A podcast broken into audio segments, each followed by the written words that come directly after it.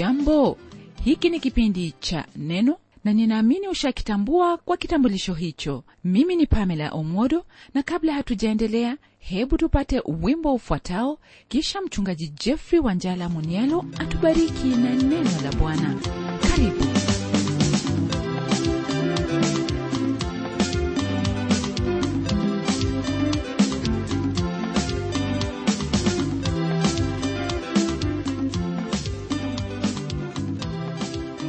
nachukua fursa hii ndugu msikilizaji kulibariki jina la bwana na kulitukuza kwa kuwa yeye ni mungu mwema na atupendaye na kwa neema yake ametupa wasaa huu ili tuendelee kumjua zaidi tunapojifunza neno lake.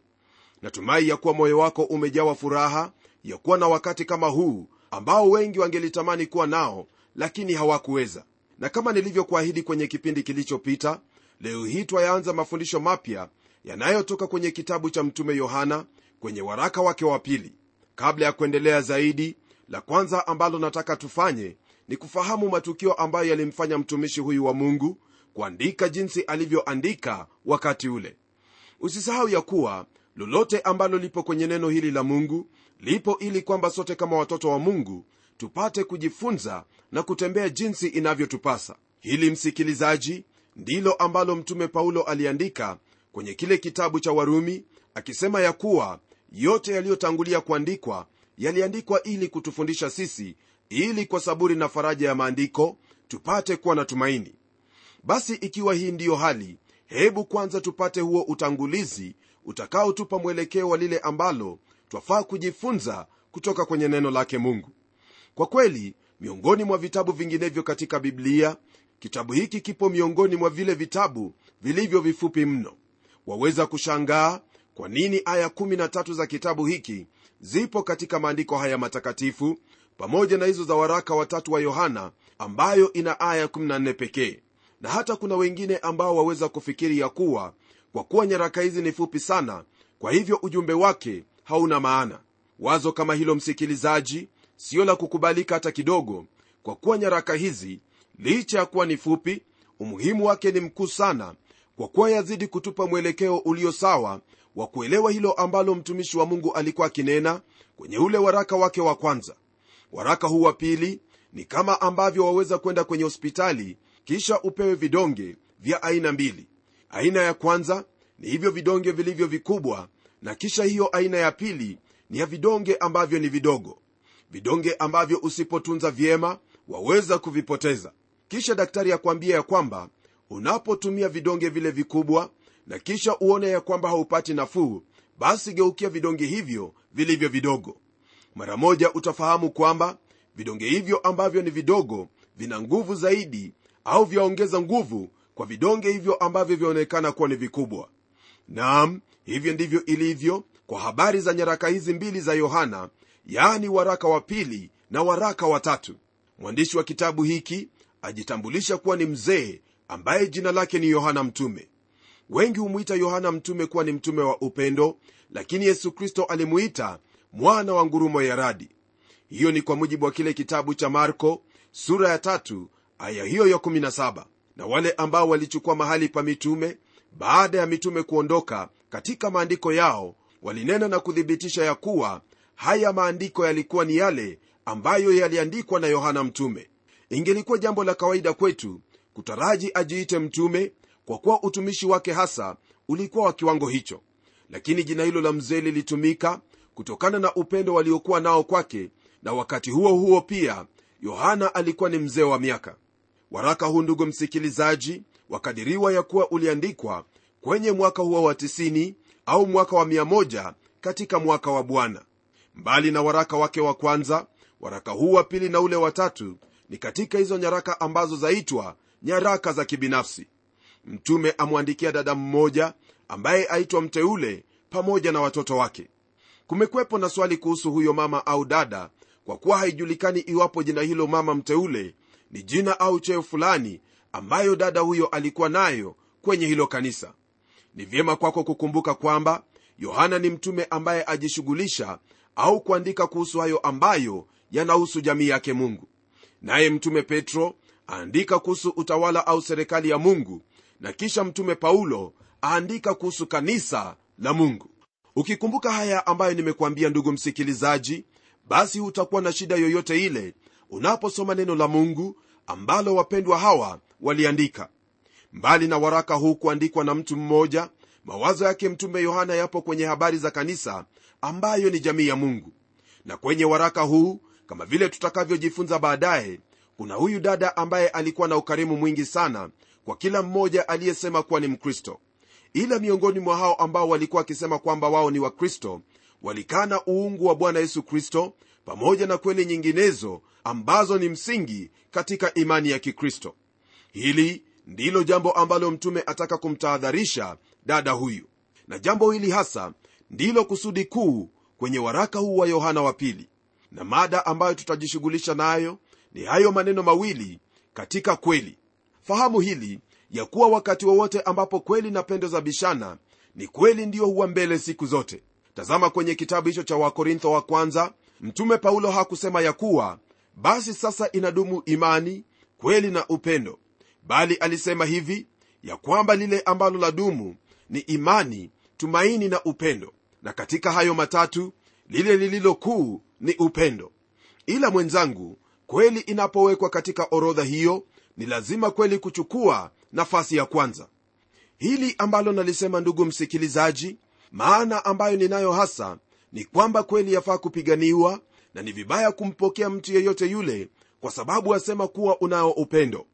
Nam hili ndilo ambalo naliamini ya kuwa kweli ya neno hili la mungu ni vyema kulisimamia imara na kupigania jinsi inavyohitajika kwa kusimama kwa kweli hiyo ninaposema habari ya neno la mungu ninayo maana ya hili ambalo ni la kimsingi ya kuwa biblia ndilo neno la mungu na wala hakuna sehemu nyingine yoyote ile ambayo waweza kuupata ufunuo wa mungu aliyeziumba mbingu na nchi popote pale isipokuwa kwenye biblia.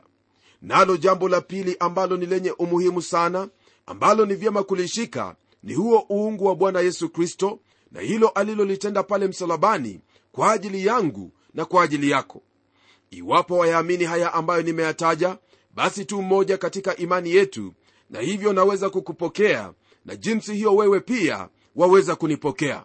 Iwapo kuna hayo ambayo hatutaelewana basi yatakuwa ni hayo ambayo ni baada ya haya ambayo ni ya kimsingi katika imani yetu.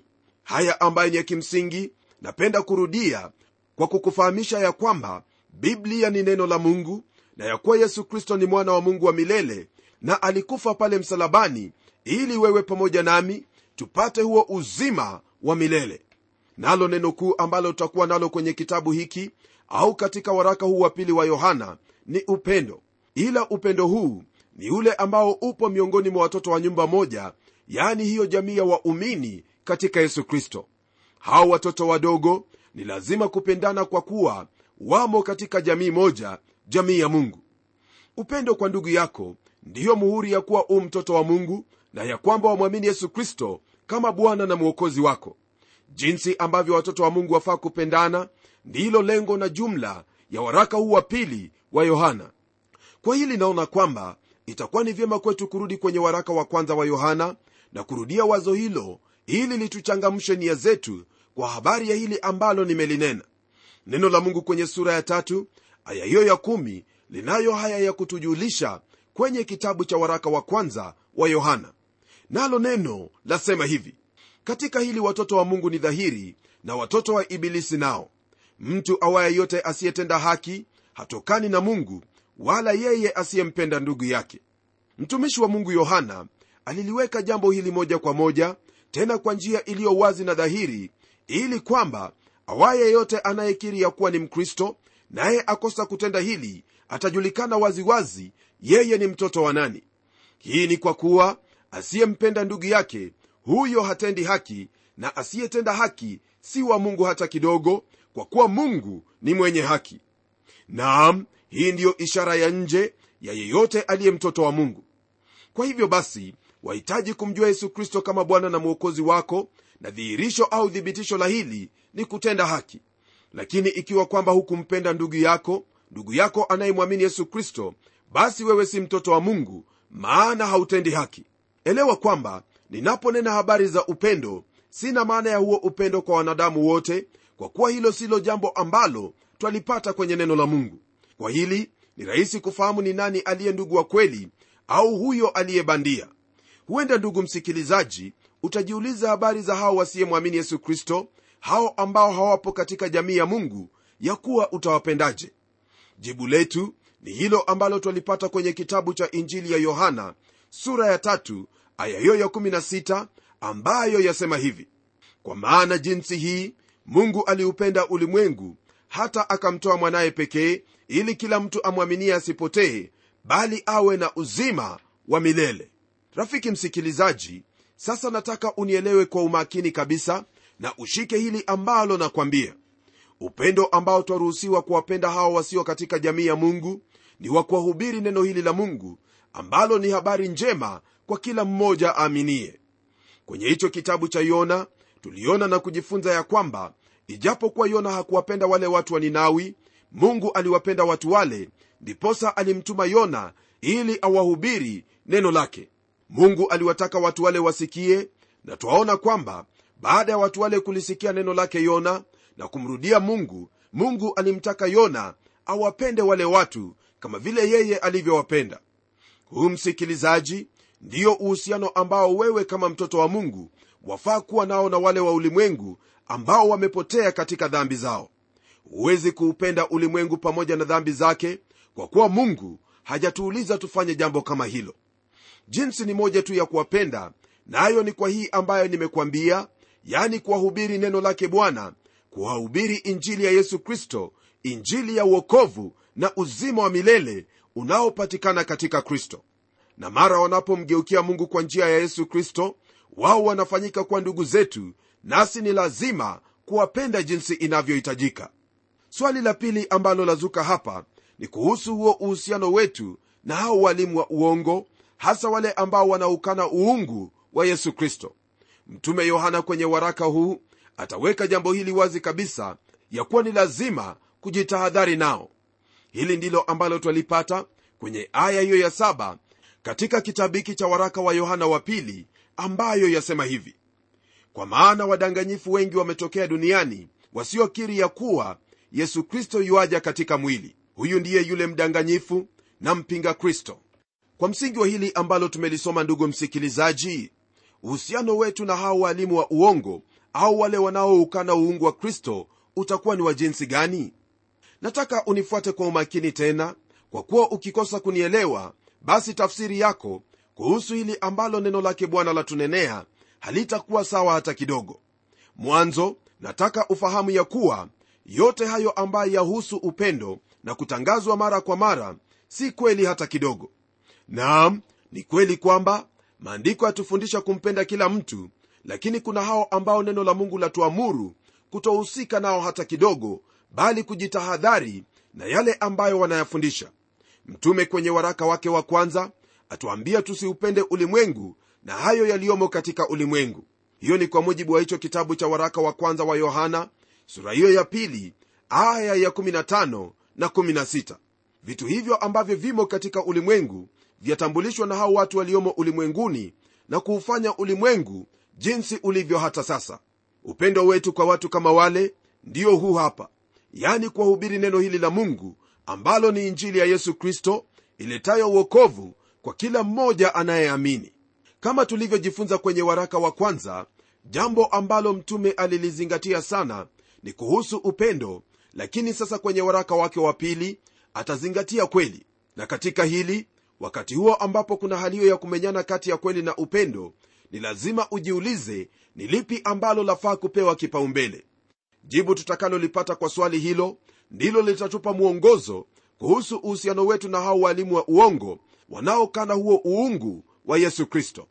Kwako wewe ambaye umefundishwa ya kuwa yohana ni mtume wa upendo kwenye waraka huu utashangaa kwa kuona na kufahamu ya kwamba mengi ambayo tumefikiri kuwa ni upendo ni mambo ambayo kwa hakika tumekosea sehemu fulani fulani.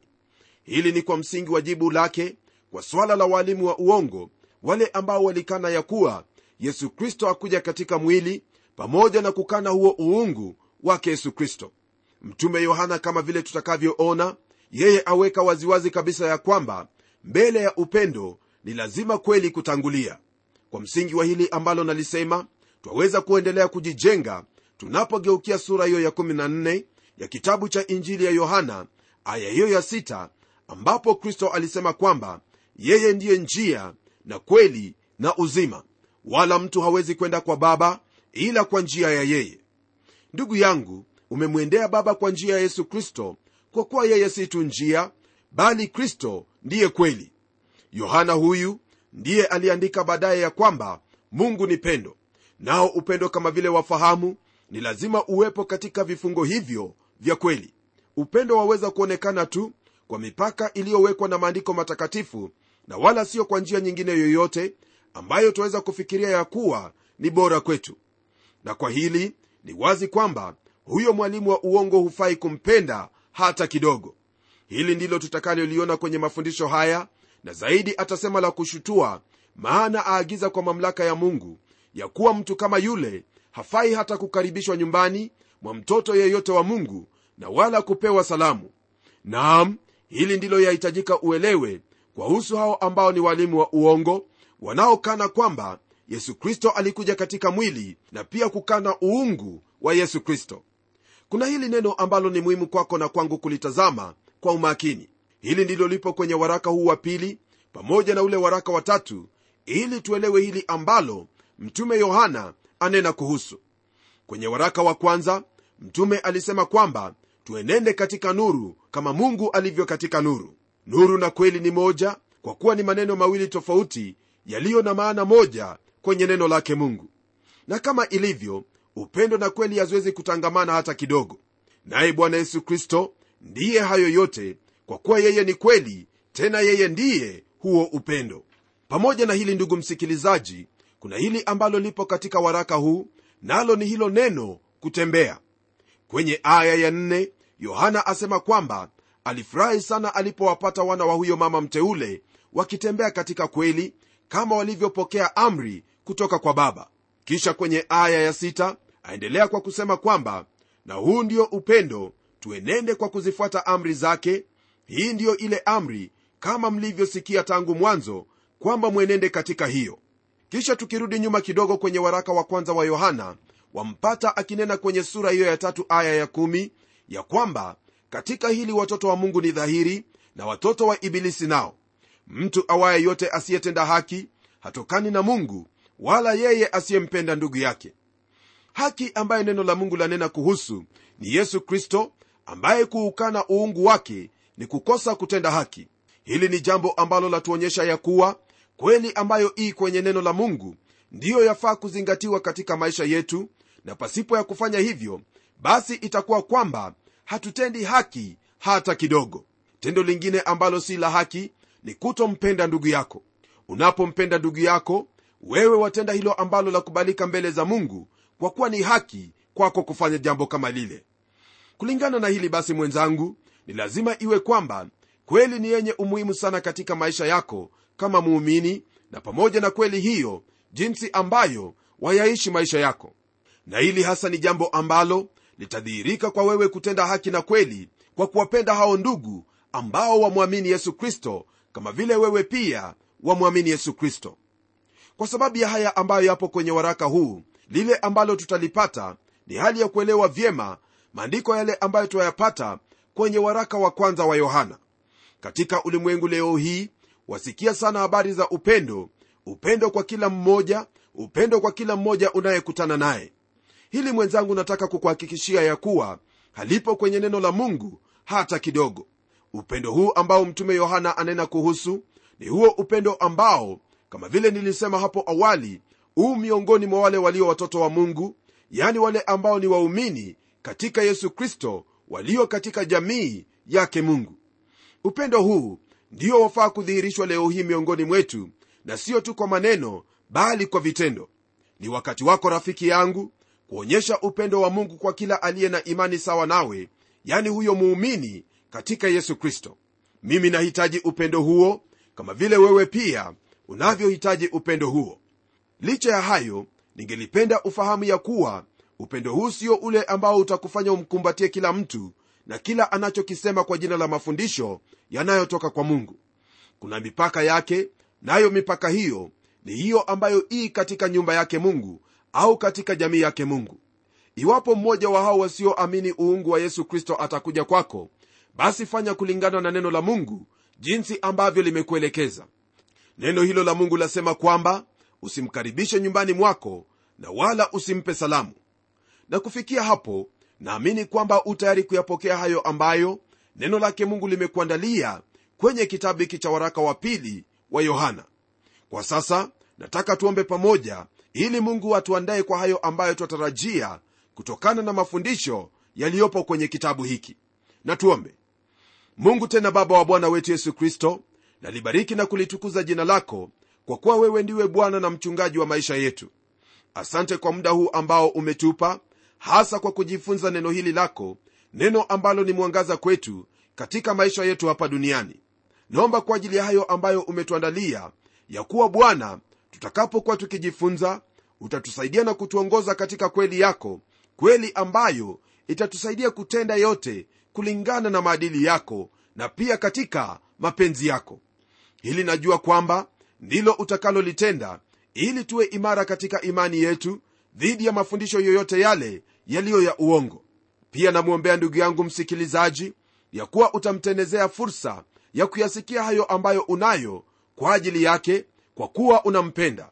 Yote haya nimeyaomba nikijua kwamba ndiyo utakayoyatenda kwa kuwa nimeyaomba katika jina la mwana wa pendo lako ambaye ni yesu kristo. Amen. Baada ya utangulizi huu ndugu msikilizaji naamini kwamba u tayari kabisa kulisikia neno la mungu kutoka kwenye hicho kitabu cha waraka wa kwanza wa yohana. Kwa hivyo na kuhimiza uanze kukisoma ili tutakapokuwa tukiendelea na mafundisho yetu utakuwa na ufahamu wa hilo ambalo lipo kwenye kitabu hiki. Na hadi tutakapokutana tena kwenye kipindi kijacho ni mimi mchungaji wako jofre wanjala munialo na neno litaendelea